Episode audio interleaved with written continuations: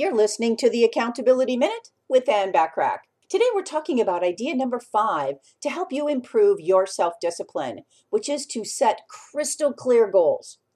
The advantages of goal setting cannot be overemphasized. When you set very clear and specific goals, you have a direct path to the decisions and activities that need to be completed to achieve these goals. With clear goals, you have a defined target and an understanding of what success means to you. Keeping yourself focused and on track to achieve these goals improves your self discipline quickly. Tune in tomorrow for idea number six to help you improve your self discipline. In the meantime, want more from me? Subscribe to my business success tips and resources blog by going to accountabilitycoach.com forward slash blog. I appreciate you listening.